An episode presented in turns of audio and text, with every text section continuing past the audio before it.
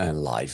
Michele, ogni volta che mi dicono: "Guarda, c'è il presidente, devi collegarti col presidente", io mi aspetto sempre una persona dagli 80 anni in su, ecco, un un super diversamente giovane. Poi quando arrivi tu dico: "Aspe mhmm, ah no, giusto, Michele, presidente Enel", però, ehm, anagraficamente, ehm, non rientra in quella categoria. È strano sono io che che non sono abituato? No, non è strano. In effetti anch'io devo dire sinceramente, ho avuto qualche confrontandomi con i miei peers, no, ogni tanto qualche momento un po' di straniamento. Poi in effetti a ragionare bene, devo dire mi sento molto a mio agio in realtà nel ruolo.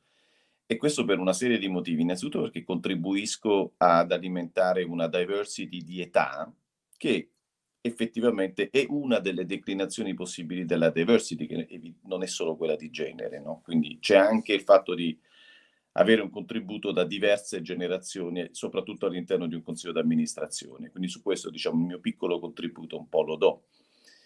E poi c'è anche un fatto, me, di cambiamento del ruolo del presidente, cioè il fatto che una società di mercato, perché l'Enel è una società che sta sul mercato e ha investitori istituzionali con cui si deve confrontare, e ne sta un po' ridefinendo i connotati, no? bisogna saper parlare al mercato, bisogna avere un'esperienza di mercato.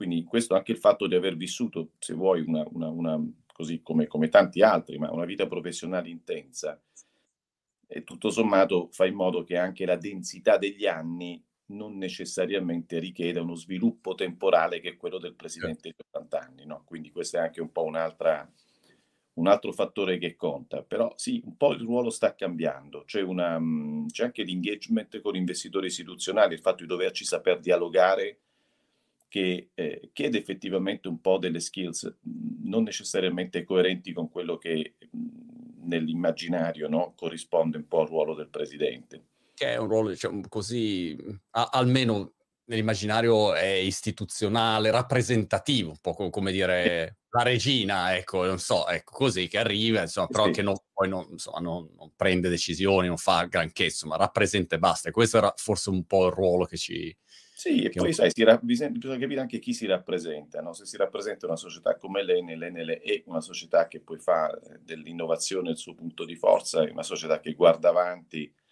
e, e forse anche un po' dare, se vuoi, mettere un po' più di antenne che guardino le generazioni che arriveranno, no? sia come consumatori, come utilizzatori dell'energia. Ecco, è qualcosa che secondo me arricchisce molto. Quindi in questo, ecco, devo dire sento che ci sia una coerenza invece profonda eh, sul fatto che eh, a rappresentare poi una società come l'Enel possa esserci qualcuno che non necessariamente è, è, è troppo, se vuoi, eh, coinvolto con, i decenni passati, magari ha un po', una, un po' più a cavallo con qualche decennio che ancora deve venire. No? Assolutamente. Però parlando di decenni passati, è il sessantesimo, è il compleanno praticamente, 60 eh, anni sì. di, eh, di, Enel. Io devo dire, ormai insomma è un po' che facciamo questo speciale sul, sui temi dell'energia, peraltro estremamente attuale in questo periodo storico. Ehm, e, e, quindi lo trovo, e spero insomma, che le persone lo trovino molto utile sul fatto che serva a comprendere la transizione energetica in corso, le dinamiche, poi insomma tutti i problemi che ci sono. E, ehm, e quindi insomma mi ha, mi ha, colpito varie volte ecco, vedere come poi il mondo dell'energia tocchi qualunque tipo di settore, qualunque tipo di argomento. E, e nel, dicevo, sono 60 anni, insomma, il compleanno ufficiale. C'è la, la torta con le candeline? C'è stata la torta con le candeline, sì, certamente sì. Le candeline però cioè, elettrificate, mi immagino, saranno tutte, capito? Tutto elettrificato, sì, assolutamente. No, il compleanno è, è, un momento importante, come sempre succede con i compleanni, anche nella vita, ovviamente, delle persone fisiche, non solo di quelle giuridiche, è un momento di riflessione, no? Uno guarda quello che ha fatto e guarda soprattutto a quello che dovrà fare e tutto sommato è un compleanno importante perché viene al centro della crisi energetica e quindi la riflessione ha un valore doppio, no? cioè riflettiamo su qualcosa di cui fino a poco tempo fa quasi ci eravamo dimenticati, cioè chi di noi si preoccupava dell'energia elettrica fino a un anno fa?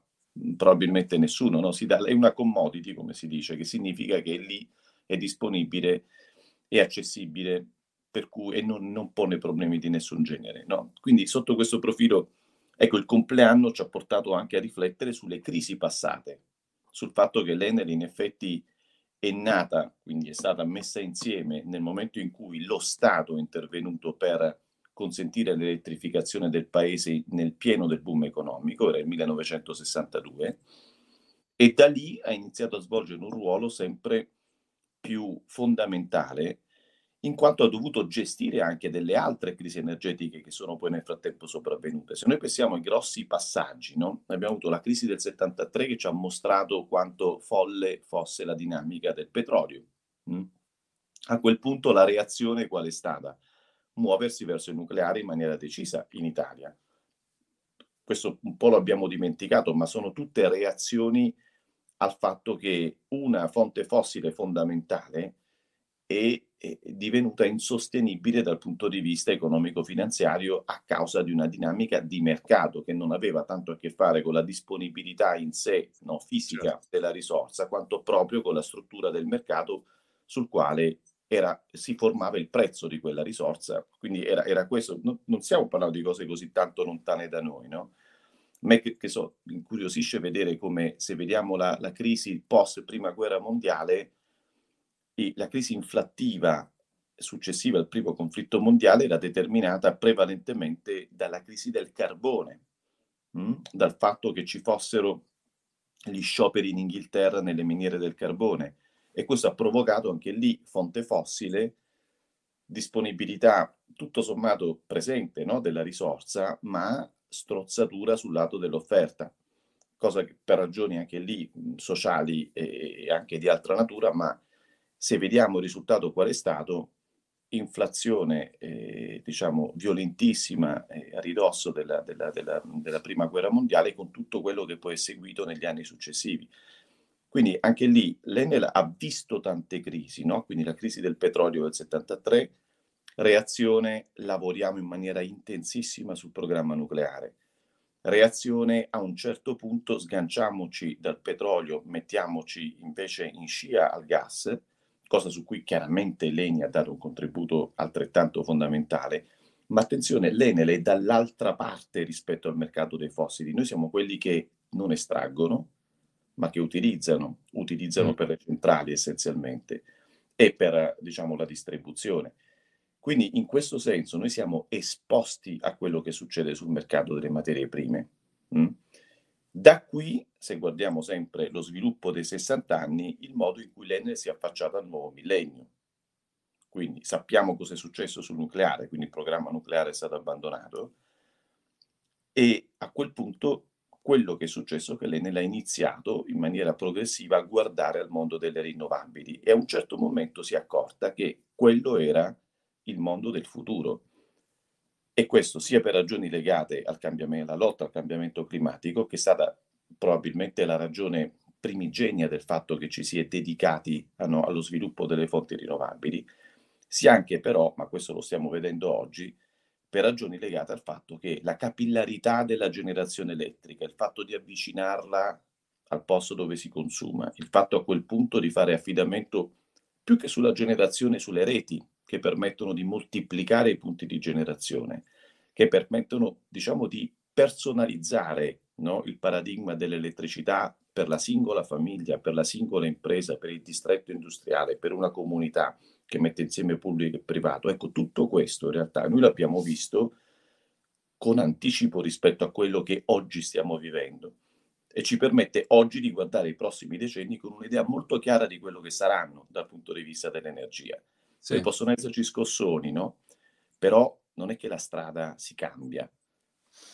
Perché eh, questo secondo me fa un'enorme differenza, un po' come sui mercati finanziari, quando si guarda soltanto il periodo di breve e si prendono decisioni in base al periodo di breve, oppure uno ha una visione di lungo periodo e ha già magari un'esperienza storica dove sa che ci sono dei periodi, ci sono degli inverni, delle primavere, dell'estate, no? E quindi riesce a avere no, delle decisioni molto più razionali e meno emotive, istintive.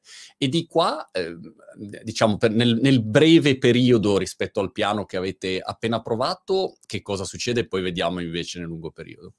Ma quello che succede è che nel breve noi avremo innanzitutto bisogno ancora del gas, ma questo lo sappiamo tutti, quindi eh, avremo bisogno del gas, ma dobbiamo necessariamente fare quello che serve per mettere fine alla volatilità, al prezzo del gas. Di nuovo, il gas non è che non ci sia, però bisogna diversificarne le fonti di approvvigionamento, quindi benvengano i rigassificatori, ma ecco, partendo da un presupposto, io quando sento parlare di no, l'Italia diventerà l'hub del gas, Addirittura sentivo qualche giorno fa in una conferenza una, un esponente del governo greco dire che la Grecia diventerà l'hub del gas. No, si lavora su questi gasdotti, si, si, si progettano gasdotti che portino il gas dal Medio Oriente all'Europa, transitando per Cipro. Benissimo, tutto bello. Ma attenzione, non facciamo l'errore di vincolare mh, la dinamica dell'energia dei prossimi 30 anni al gas come fonte primaria no, di energia, perché non sarà così,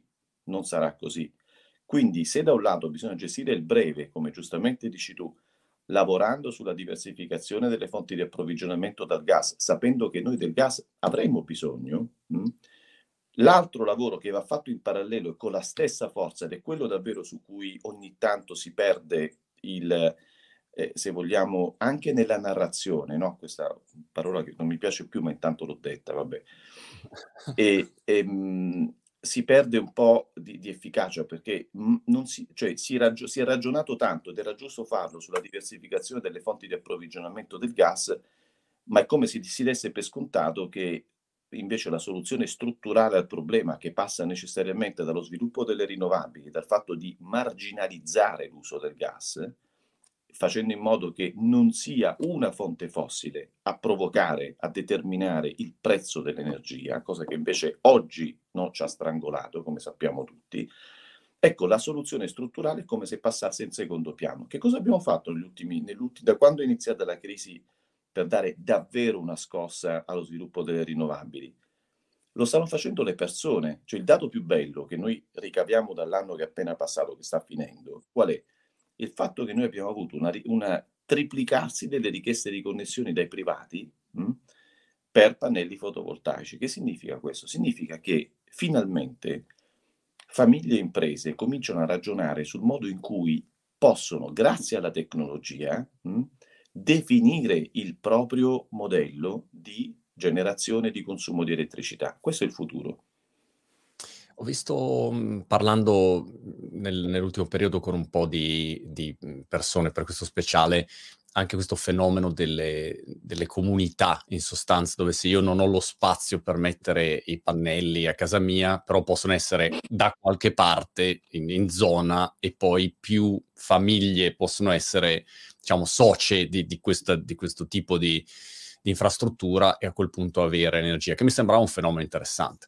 È un fenomeno straordinario, ma è interessante perché di nuovo va proprio in questa direzione. No? Cioè abbiamo la tecnologia ci permette davvero di avvicinare generazione e consumo e di definire il modo in cui si genera e si consuma in funzione delle esigenze di una comunità piccola a piacere o grande a piacere.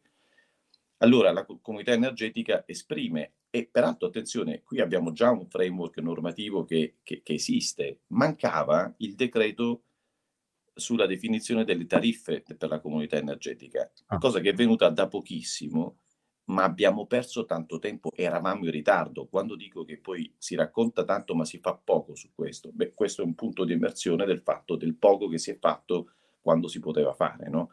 Ma la comunità energetica è un concetto proprio straordinario. Noi stiamo iniziando, abbiamo de- tantissime richieste perché, di nuovo, esprime, io la vedo davvero, e qui c'è anche un allineamento con il nostro piano industriale, in chiave di cambiamento culturale. No? Noi abbiamo adesso davvero chi, i consumatori che si preoccupano di come definire per i prossimi decenni il proprio modello sull'energia.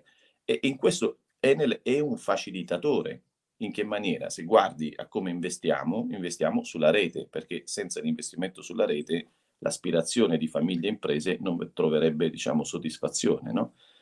Investiamo sì sullo sviluppo degli impianti di generazione, ma diciamo, noi per assecondare quello che famiglie e imprese vorranno fare, dobbiamo lavorare sulla rete e sui servizi, mettere a disposizione dei pacchetti che permettono effettivamente di realizzare questa sorta di socializzazione a livello micro delle comunità in una combinazione fra pubblico e privato, di nuovo, della generazione elettrica e della sua distribuzione e del suo consumo.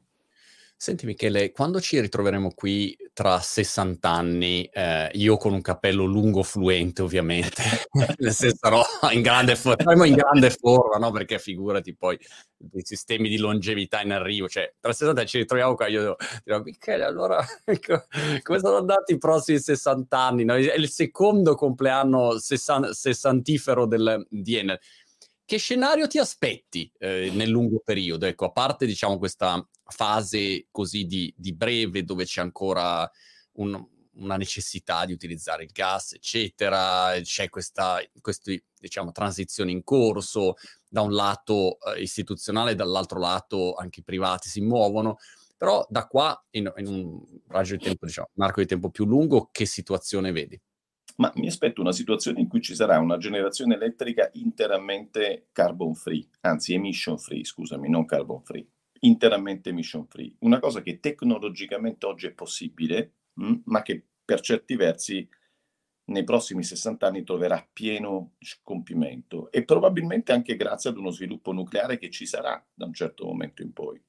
Mm, ma che sarà complementare, non sarà quello che definirà il modo in cui a casa tua fra 60 anni verrà portata l'elettricità, perché a casa tua probabilmente tu avrai intorno, avrai messo in piedi da solo un sistema di generazione che sarà l'eolico, il fotovoltaico, il geotermico in certe situazioni, qualcosa di facile, di poco costoso, di accessibile, di efficace, magari con un sistema di accumulo, viaggerai con auto elettriche sicuramente, magari prenderai più mezzi pubblici che avranno una loro efficienza straordinaria, questo noi lo vediamo nelle grandi città del Sud America, sappiamo che è così, quando elettrici, la mobilità elettrica pubblica è il futuro, ce lo insegna la Cina?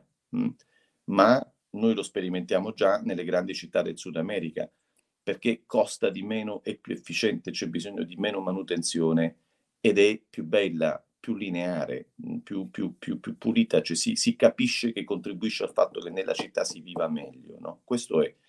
Quindi questo mi aspetto, reti intelligenti e una generazione capillare, magari sul baseline, sulla, sulla, su quello che serve, sulla base, ci sarà, ci sarà una nuova tecnologia nucleare su cui si sta studiando, che ancora non è pronta, ma che probabilmente arriverà in quest'arco temporale. L'Enel sarà lì, sarà lì a a gestire le reti, a gestire la generazione verde a quel punto, emission free appunto, sapendo che i suoi clienti non emetteranno CO2 e vivranno meglio.